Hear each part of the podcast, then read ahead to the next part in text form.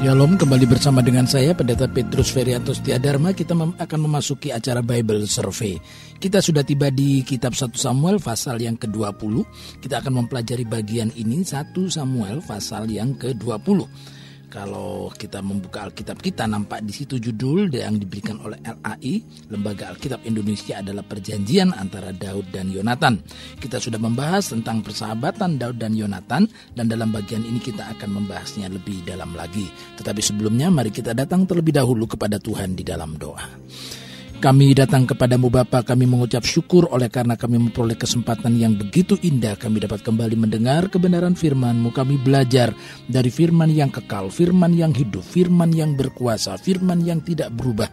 Kau memakai hambamu mengurapinya dengan kuat kuasa roh kudusmu dan jadikan kami bukan hanya sebagai pendengar atau perenung dari firman Tuhan, tetapi sebagai pelaku-pelaku firman-Mu. Di dalam nama Tuhan Yesus Kristus kami menyerahkan acara Bible Survey ini. Haleluya. Amin. Kita akan membaca ayat yang pertama sampai dengan ayat yang ketiga terlebih dahulu. Maka larilah Daud dari Nayot dekat Rama, sampailah ia kepada Yonatan lalu berkata, "Apakah yang telah kuperbuat? Apakah kesalahanku dan apakah dosaku terhadap ayahmu sehingga ia ingin mencabut nyawaku?" Tetapi Yonatan berkata kepadanya, "Jauhlah yang demikian itu. Engkau tidak akan mati dibunuh. Ingatlah, ayahku tidak berbuat sesuatu baik perkara besar maupun perkara kecil dengan tidak menyatakannya kepadaku? Mengapa ayahku harus menyembunyikan perkara ini kepadaku? Tidak mungkin. Tetapi Daud menjawab katanya, ayahmu tahu benar bahwa engkau suka kepadaku. Sebab itu pikirnya tidak boleh Yonatan mengetahui hal ini. Nanti ia bersusah hati. Namun demi Tuhan yang hidup dan demi hidupmu, hanya satu langkah jaraknya antara aku dan maut. Hanya satu langkah jaraknya antara aku dan maut. Saudara-saudara yang saya kasih dalam Tuhan Yesus Kristus, kita telah belajar tentang persahabatan antara Daud dan Yonatan, di mana Yonatan telah memberikan barang-barang yang terbaik dari miliknya kepada Daud. Ia telah menyerahkan baik itu jubahnya, ia juga menyerahkan baju perangnya, ia juga menyerahkan pedangnya, panahnya, ikat pinggangnya kepada Daud. Oleh karena dikatakan Yonatan mengasihi Daud seperti nyawanya sendiri. Dan sekarang Daud berkata kepada Yonatan bahwa Saul, ayah daripada Yonatan, memang berniat untuk membunuhnya. Tetapi Yonatan berkata, tidak mungkin kalau ayahku akan melakukan yang jahat kepadamu pasti dia akan menyatakannya, memberitahukannya kepadaku. Tapi Daud berkata, karena ayahmu tahu bahwa engkau bersahabat dengan aku, maka bisa saja ayahmu menyembunyikan hal-hal yang akan dilakukannya kepadaku. Lalu Daud mengambil kesimpulan bahwa tinggal satu langkah jaraknya antara aku dan maut. Nah saudara-saudara yang saya kasih dalam Tuhan Yesus Kristus berbicara tentang maut dikatakan oleh Daud bahwa jaraknya antara dia dengan maut itu hanya satu langkah saja. Nah saudara-saudara itu berarti bahwa keberadaan daripada Daud sangat kritis. Keadaan daripada Daud tinggal saudara-saudara.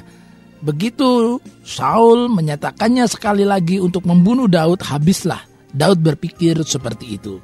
Tetapi mari kita lihat apakah yang dilakukan oleh Yonatan dalam usahanya untuk menyelamatkan Daud dari amukan, dari kebencian ayahnya. Kita akan belajar tentang Yonatan yang begitu mengasihi Daud, Yonatan yang menganggap Daud mengasihi Daud seperti nyawanya sendiri. Yonatan berusaha untuk menyelamatkan Daud sehingga ia akan melakukan hal-hal yang nanti bersama-sama akan kita pelajari melalui 1 Samuel pasal 20 ini. Yang intinya adalah bahwa ketika kita mengasihi seseorang dan kita ingin menyelamatkan hidup seseorang, maka selalu ada jalan selalu ada cara yang bisa digunakan agar orang yang kita kasihi terselamatkan. Sebelum kita membahas ini lebih lanjut, dikatakan di dalam perjanjian baru tentang beberapa orang, empat orang sahabat yang sedang mengangkat. Ada temannya yang sakit lumpuh, dan temannya yang sakit lumpuh ini memerlukan kesembuhan. Mereka mengasihi temannya itu dalam Markus pasal yang kedua dan kemudian membawanya ke tempat di mana Yesus berada.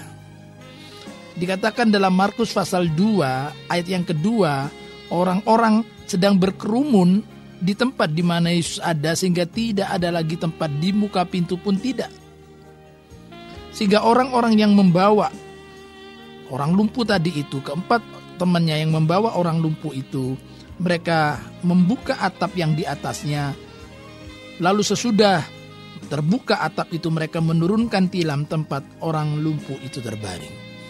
Kasih, saudara-saudara, memberikan kepada seseorang kekuatan, kemampuan untuk berkreasi. Kasih selalu bisa membuat seseorang menemukan jalan keluar.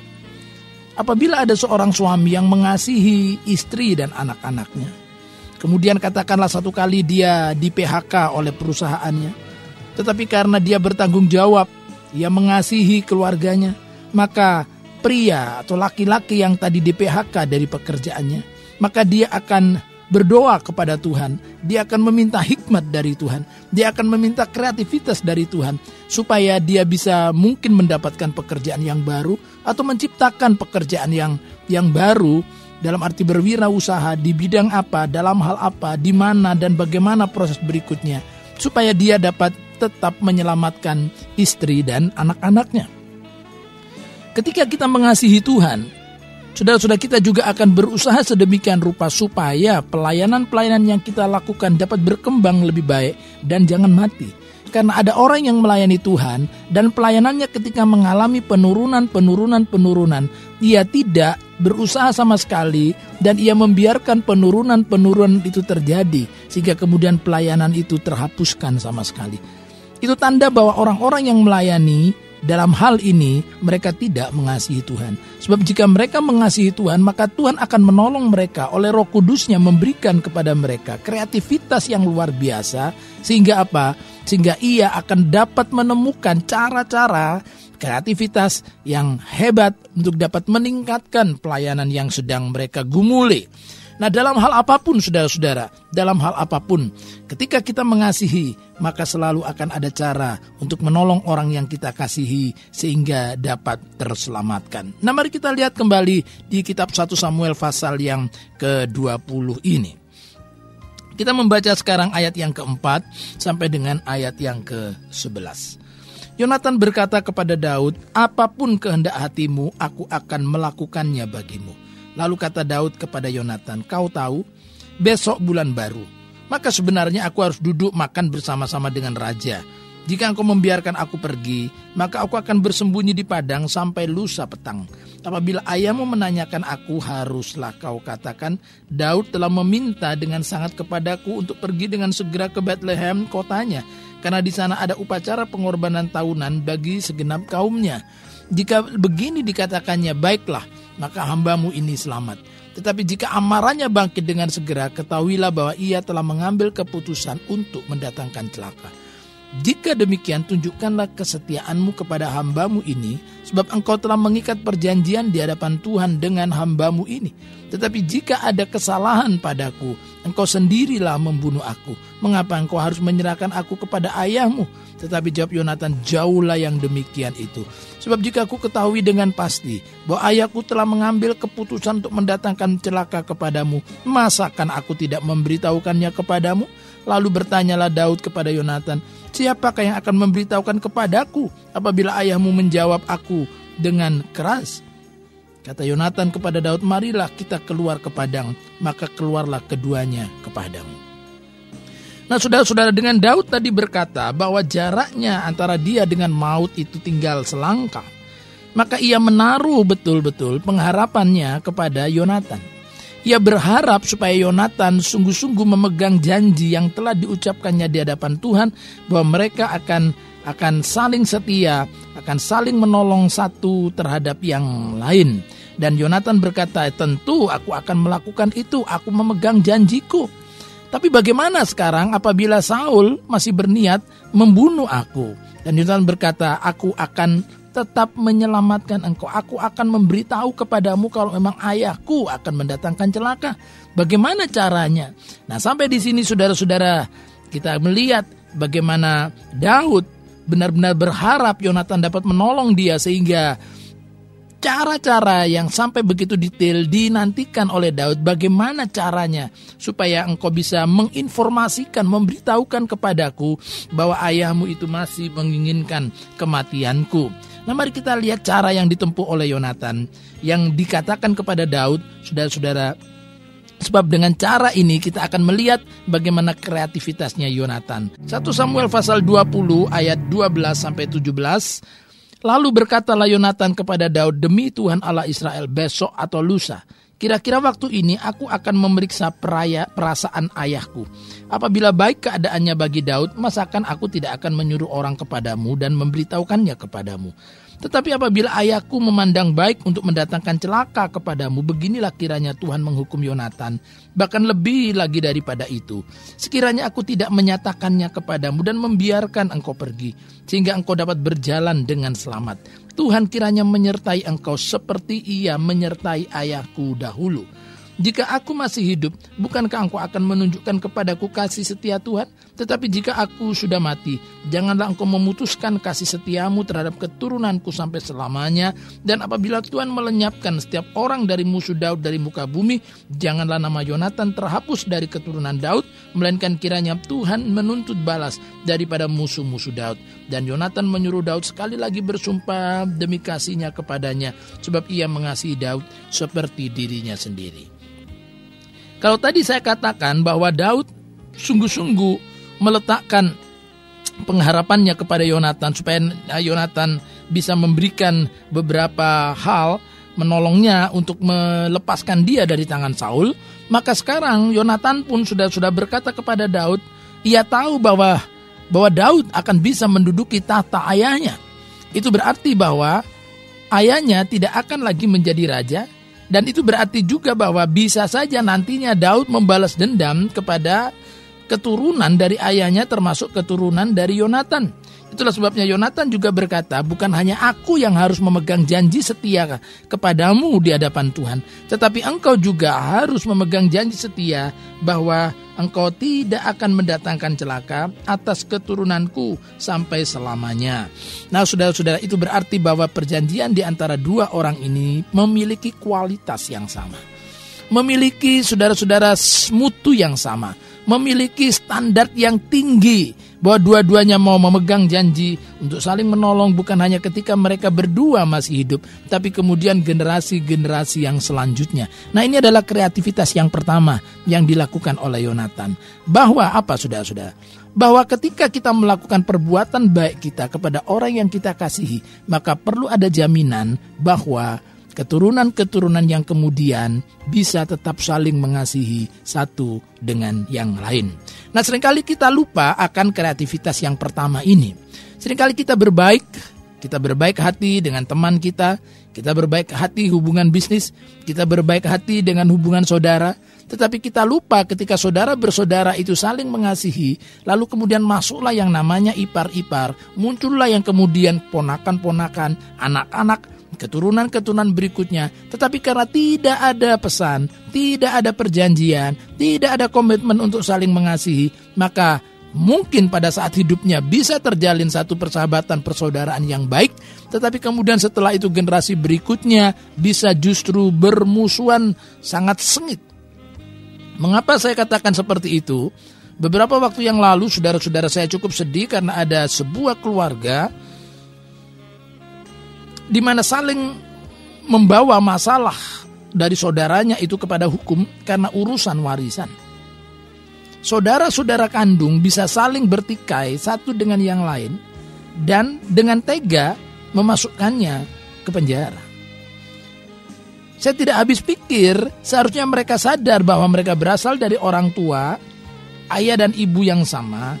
Seharusnya mereka tetap mengasihi generasi-generasi yang kemudian tetapi hanya karena harta benda, lalu persaudaraan menjadi permusuhan. Persaudaraan yang nilainya begitu tinggi, persaudaraan yang nilainya begitu mulia, diganti sudah dengan ketamakan akan uang. Satu kali juga ada orang yang datang kepada Tuhan Yesus dan meminta supaya Tuhan Yesus menolongnya untuk menyelesaikan urusan warisan dengan saudaranya. Dan apa yang Yesus katakan? Dia berkata bahwa ada orang yang sedang membangun sebuah gudang Dan ia berkata dalam hatinya, Berbahagialah dan tenanglah hai jiwaku, karena ada padamu begitu banyak harta benda. Tidak usah khawatir. Tetapi apa yang kemudian Tuhan Yesus katakan, Allah datang kepadanya di waktu malam dan berkata, malam ini juga aku mengambil nyawamu daripadamu dan untuk siapakah kekayaan yang telah kau himpunkan itu tadi.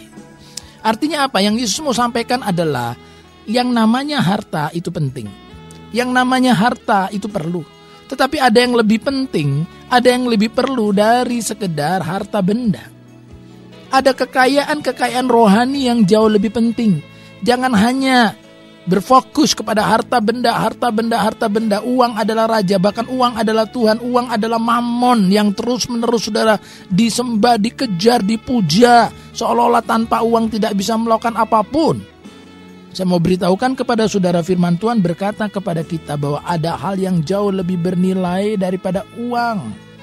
Persaudaraan, persahabatan, pernikahan. Bahkan saudara-saudara keselamatan di dalam Tuhan Yesus Kristus itu jauh nilainya. Lebih berharga nilainya daripada sekedar harta benda jasmani. Itu berarti bahwa saudara-saudara kita perlu mengingatkan kepada generasi-generasi yang berikutnya tentang hal ini. Saudara bersaudara ketika masih hidup baik, tapi kemudian keturunan yang berikutnya justru bertikai satu dengan yang lain memperebutkan harta benda yang fana. Akhirnya apa? Hubungan persaudaraan jadi rusak. Bah, padahal saudara saya masih ingat pepatah Tionghoa berkata satu musuh itu sudah terlalu banyak. Seribu saudara itu masih kurang. Seribu teman itu masih kurang. Satu musuh sudah terlalu banyak.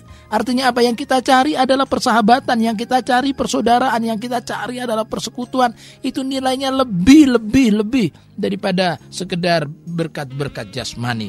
Nah oleh sebab itu mari kita mau memperhatikan hal ini. Daud dan Yonatan saling berjanji setia untuk supaya baik mereka ketika masih hidup Demikian juga dengan keturunan mereka akan saling menolong, akan saling menopang, akan saling menguatkan, akan saling melindungi, akan saling sudah-sudah memberkati satu dengan yang lain. Tidak akan ada permusuhan-permusuhan antara keturunan Daud dengan keturunan Yonatan. Jangan sampai karena ada permusuhan, kemudian saudara-saudara kita menularkan permusuhan itu kepada generasi kita yang berikutnya. Padahal kalau ada persahabatan kita tidak meneruskannya kepada generasi yang berikutnya. Nah, kita tidak boleh terbalik. Permusuhan harus dihentikan, diganti dengan pengampunan, diganti dengan persahabatan, dan kemudian persahabatan dilanjutkan kepada generasi-generasi yang berikutnya. Saudara-saudara yang saya kasih dalam Tuhan Yesus Kristus, mari sekarang kita melanjutkan pembacaan kita dari 1 Samuel pasal 20 ayat yang ke-18 sampai dengan ayat yang ke-23. 1 Samuel pasal 20 ayat 18 sampai 23. Kemudian berkatalah Yonatan kepadanya, besok bulan baru, maka engkau nanti akan ditanyakan sebab tempat dudukmu akan tinggal kosong. Tetapi lusa engkau pasti akan dicari. Engkau harus datang ke tempat engkau bersembunyi pada hari peristiwa itu dan duduklah dekat bukit batu. Maka aku akan memanahkan tiga anak panah ke samping batu itu. Seolah-olah aku membidik suatu sasaran. Dan ketahuilah aku akan menyuruh bujangku pergilah mencari anak-anak panah itu. Jika tegas kukatakan kepada bujang itu, lihat, anak-anak panah itu lebih kemari, ambillah.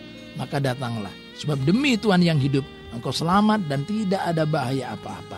Tetapi jika begini kukatakan kepada orang muda itu, lihat, anak-anak panah itu lebih ke sana. Maka pergilah, sebab Tuhan menyuruh engkau pergi tentang hal yang kita janjikan itu antara aku dan engkau. Sesungguhnya Tuhan ada di antara aku dan engkau sampai selamanya. Ini adalah kreativitas yang kedua. Kreativitas pertama adalah menjaga supaya persaudaraan, persahabatan antara Daud dan Yonatan terjaga dari generasi ke generasi. Ini penting sekali. Kemudian yang kedua, kreativitas kedua adalah memberikan simbol-simbol yang dapat digunakan dalam penyelamatan itu.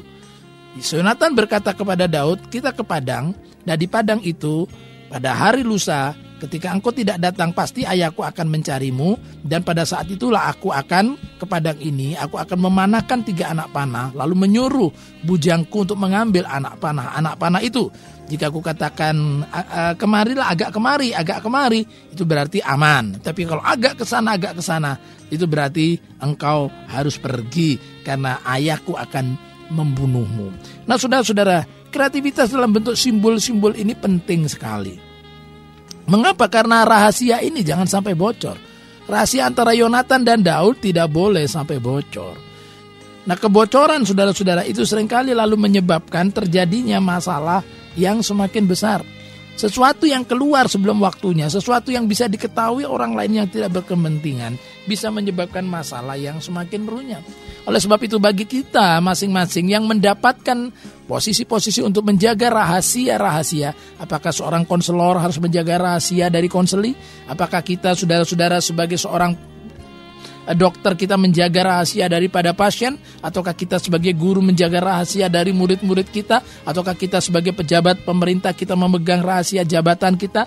Nah masing-masing harus menjaga rahasia itu supaya tidak sampai bocor. Ayat 23 dikatakan tentang hal yang kita janjikan itu antara aku dan engkau. Sesungguhnya Tuhan ada di antara aku dan engkau sampai selamanya.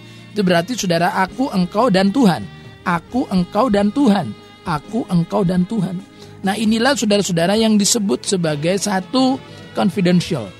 Tentu Tuhan dilibatkan di sana karena Tuhan adalah Allah yang maha tahu. Apa pun yang dijanjikan, apa pun yang yang yang yang sedang direncanakan, Tuhan tahu. Itulah sebabnya Yonatan betul ketika dia berkata, aku, engkau, dan Tuhan. Nah demikian pula sudah komitmen-komitmen kita dalam pelayanan kah, dalam keluarga kah, ya dalam pekerjaan kita kah? Maka komitmen itu adalah ketika kita menandatangani kontrak. Kalau kita akan menandatangani suatu perjanjian, ketika kita menandatangani akad-akad yang penting, ketika kita menandatangani sertifikat e, pemberkatan nikah, maka di situlah sudah-sudah kita berkata, aku, engkau, dan Tuhan. Aku sebagai suami, engkau sebagai istri, dan Tuhan sebagai saksi. Itu berarti tidak mungkin ketika aku berjanji untuk mengasihi engkau, dalam suka maupun duka, dalam kelimpahan atau kekurangan, dalam kondisi sehat atau sakit, sampai kematian memisahkan kita bisa kulanggar begitu saja karena ada Tuhan di antara engkau dan aku. Nah saudara-saudara dalam pernikahan seperti itulah janji nikah yang diucapkan. Aku mau menerima, aku mau melayani, aku mau mengasihi engkau dalam segala situasi kondisi apa pun dan Tuhan ada di antara aku dan engkau. Demikian pula sebenarnya dalam pelayanan, dalam pekerjaan, perjanjian-perjanjian yang dibuat, saudara-saudara kita harus pegang sungguh-sungguh. Mengapa? Karena Tuhan ada di antara kita dengan pihak kepada siapa kita menandatangani kesepakatan itu. Jika ada di antara kita yang melanggar, maka itu urusannya bukan hanya antara kita uh, dengan pihak lain, tetapi juga dengan Tuhan, karena Tuhan ada di antara kita dengan orang itu. Nah saudara-saudara yang saya kasih dalam Tuhan Yesus Kristus.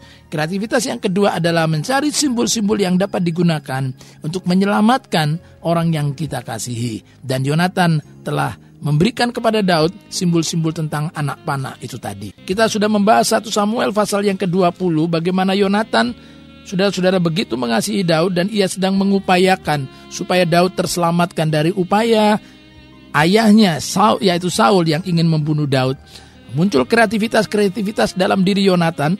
Kreativitas yang pertama adalah dia membangun satu persahabatan yang bersifat dari generasi ke generasi tidak berhenti hanya kepada Daud dan Yonatan, tapi kepada generasi-generasi berikutnya, supaya apa yang dia upayakan tidak akan sia-sia di kemudian hari, tetapi tetap langgeng, bahwa persahabatan yang telah dibangun bisa tetap terjaga untuk seterusnya dan selamanya. Yang kedua, saudara-saudara, adalah bahwa perlu ada kreativitas-kreativitas simbolisasi yang hanya diketahui oleh orang-orang kepada siapa kita bersepakat. Daud, Yonatan, dan Tuhan. Daud, Yonatan, dan Tuhan dan itu saudara-saudara akan menolong supaya Yonatan dan Daud tidak mudah melanggar perjanjian mengingat Tuhan ada di antara mereka. Nah mari kita lanjutkan sekarang ayat yang ke-24 sampai dengan ayat yang ke-29. Sesudah itu bersembunyilah Daud di padang. Ketika bulan baru tiba duduklah raja pada meja untuk makan Raja duduk di tempatnya seperti biasa dekat dinding.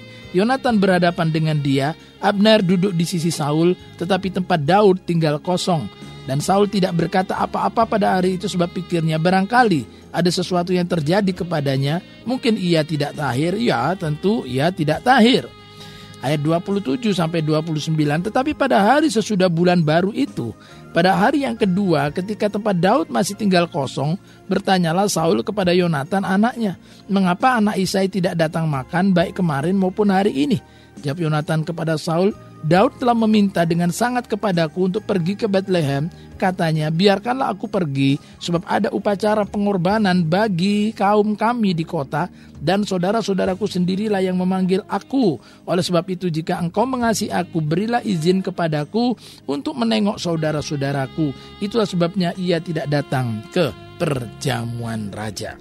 Nah, saudara-saudara, kita melihat sekarang ketika Eh, pertemuan bulanan setiap bulan baru tidak adakan dan betul-betul kita melihat di situ bangku atau kursi di yang biasa diduduki oleh Daud kosong, maka Saul tidak berkata apa-apa tetapi dia berpikir barangkali ada sesuatu yang terjadi padanya, mungkin ia tidak tahir. Ya, tentu ia tidak tahir. Menarik sekali saudara-saudara kalau kita melihat di sini kalimat ini mungkin ia tidak tahir, tapi kemudian ya tentu ia tidak tahir. Tidak datangnya Daud ke perjamuan itu kepada pertemuan bulanan dengan raja memang bisa disebabkan banyak faktor. Kalau Saul berkata mungkin ia tidak hadir, ya itu masih baik. Itu namanya saudara praduga tak bersalah. Praduga tak bersalah mungkin, mungkin. Seorang sudah disebut tersangka, mungkin ia menyelundupkan, mungkin ia korupsi, itu baru mungkin. Tetapi ketika kalimat berikutnya berkata ya, tentu ia tidak tahir, maka ini sudah pengadilan. Ya, pasti dia itu korupsi, itu namanya sudah pengadilan. Pasti ia itu koruptor atau pasti dia adalah penyelundup, pasti ia adalah pemerkosa, pasti ia adalah orang yang salah. Padahal belum melalui proses penyelidikan, maka itu namanya penghakiman. Nah, Saudara-saudara, mengapa bisa ada perubahan pandangan dari Saul terhadap Daud ini? Mungkin ia tidak tahir. Ya, tentu ia tidak tahir. Nah, saudara-saudara itu berarti bahwa Saul beranggapan Daud hidup dalam dosa. Daud tidak berani menghadap aku karena Daud sedang berdosa. Daud sedang tidak tahir. Daud sedang melakukan sesuatu yang cemar. Ia tidak akan berani menghadap aku. Nah inilah saudara-saudara sering kali penghakiman yang datang terlebih dahulu dari seseorang kepada orang lain. Padahal belum tentu demikian. Ada baiknya sebenarnya kalau Saul hanya berkata mungkin ia tidak tahir titik. Kalau sampai di situ mungkin ia tidak tahir maka itu sah-sah saja orang menduga-duga ia tidak tahir. Tetapi jika sudah diputuskan dalam hatinya ya tentu ia tidak tahir, maka saudara-saudara itu merupakan penghakiman dan itu berasal dari hati yang memang sudah tidak senang. Ada bibit ketidaksenangan sehingga berbagai dugaan kemudian disahkan oleh dirinya sendiri, diputuskan oleh dirinya sendiri, dihakimi oleh dirinya sendiri. Dan ini saudara-saudara bisa mendatangkan kekeliruan yang besar. Kalau saudara tidak senang terhadap seseorang, lalu orang itu sedang dalam pembicaraan orang lain misalnya, maka saudara tidak boleh memberikan penghakiman. Yang boleh adalah oh mungkin ya ya ya ya bisa saja, mungkin saja begitu, mungkin mungkin mungkin baru mungkin karena kita tidak tahu.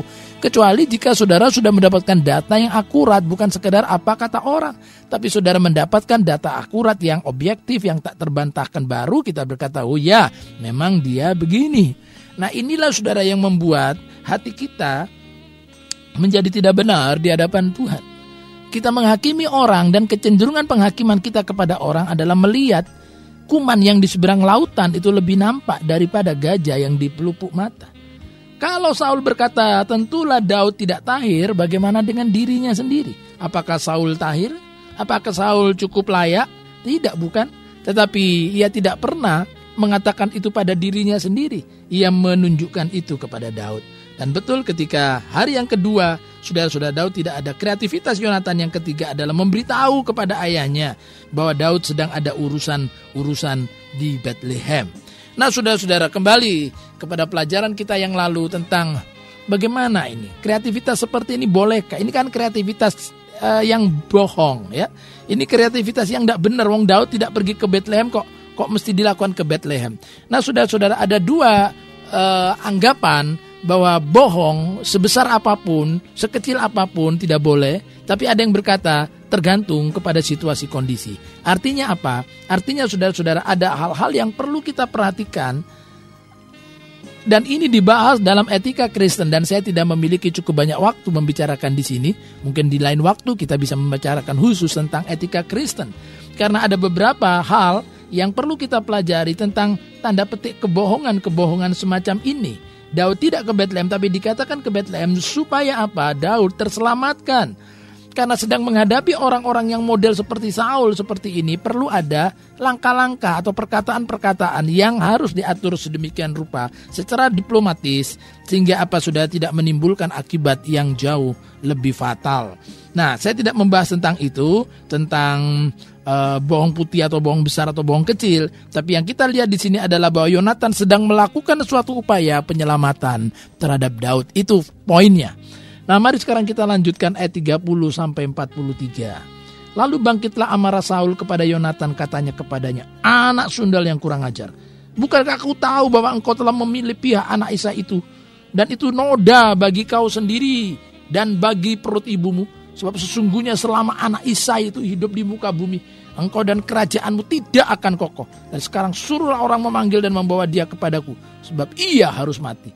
Tapi Yonatan menjawab Saul ayahnya itu katanya kepadanya, mengapa ia harus dibunuh? Apa yang dilakukannya? Lalu Saul melemparkan tombaknya kepada Yonatan untuk membunuhnya. Maka tahulah Yonatan bahwa ayahnya tidak mengambil telah mengambil keputusan untuk membunuh Daud. Sebab itu Yonatan bangkit dan meninggal, meninggalkan perjamuan itu dengan kemarahan yang bernyala-nyala. Pada hari yang kedua bulan baru itu tidak ah, ia tidak makan apa-apa sebab ia bersusah hati karena Daud sebab ayahnya telah menghina Daud. Pada waktu pagi keluarlah Yonatan ke padang bersama-sama seorang budak kecil sesuai dengan janjinya kepada Daud. Berkatalah ia kepada budaknya, larilah, carilah anak-anak panah yang kupanakan. Baru saja budak itu berlari, maka Yonatan melepaskan sebatang anak panah lewat kepala budak itu. Ketika budak itu sampai ke tempat letaknya anak panah yang dilepaskan Yonatan itu, maka berserulah Yonatan dari belakang budak itu katanya, Bukankah anak panah itu lebih ke sana? Kemudian berserulah Yonatan dari belakang budak itu, ayo cepat, jangan berdiri saja. Lalu budak Yonatan memungut anak panah itu dan kembali kepada tuannya. Tetapi budak itu tidak tahu apa-apa, hanya Yonatan dan Daudlah yang mengetahui hal itu. Sesudah itu Yonatan memberikan senjatanya kepada budak yang menyertai dia dan berkata kepadanya, pergilah, bawalah ke kota. Maka pulanglah budak itu, lalu tampillah Daud dari sebelah bukit batu. Ia sujud dengan mukanya ke tanah dan menyembah tiga kali. Mereka bercium-ciuman dan bertangis-tangisan. Akhirnya Daud dapat menahan diri. Kemudian berkatalah Yonatan kepada Daud, pergilah dengan selamat. Bukankah kita berdua telah bersumpah demi nama Tuhan demikian? Tuhan akan ada di antara aku dan engkau serta di antara keturunanku dan keturunanmu sampai selamanya. Setelah itu bangunlah Daud dan pergi dan Yonatan pun pulang ke kota. Nah, saudara-saudara, apa yang telah dijanjikan oleh Yonatan dilakukannya dengan benar. Ia memberi kode karena ternyata Saul betul-betul membenci. Saul marah kepada Yonatan karena Yonatan lebih berpihak kepada Daud. Itulah sebabnya Daud uh, Saul uh, Yonatan tahu bahwa ayahnya sungguh memusuhi Daud. Ia memberikan kepada Daud tanda-tanda itu dan akhirnya mereka saling berciuman, mereka saling melepaskan uh, satu dengan yang lain dengan selamat dan mereka berjanji untuk dapat keturunan.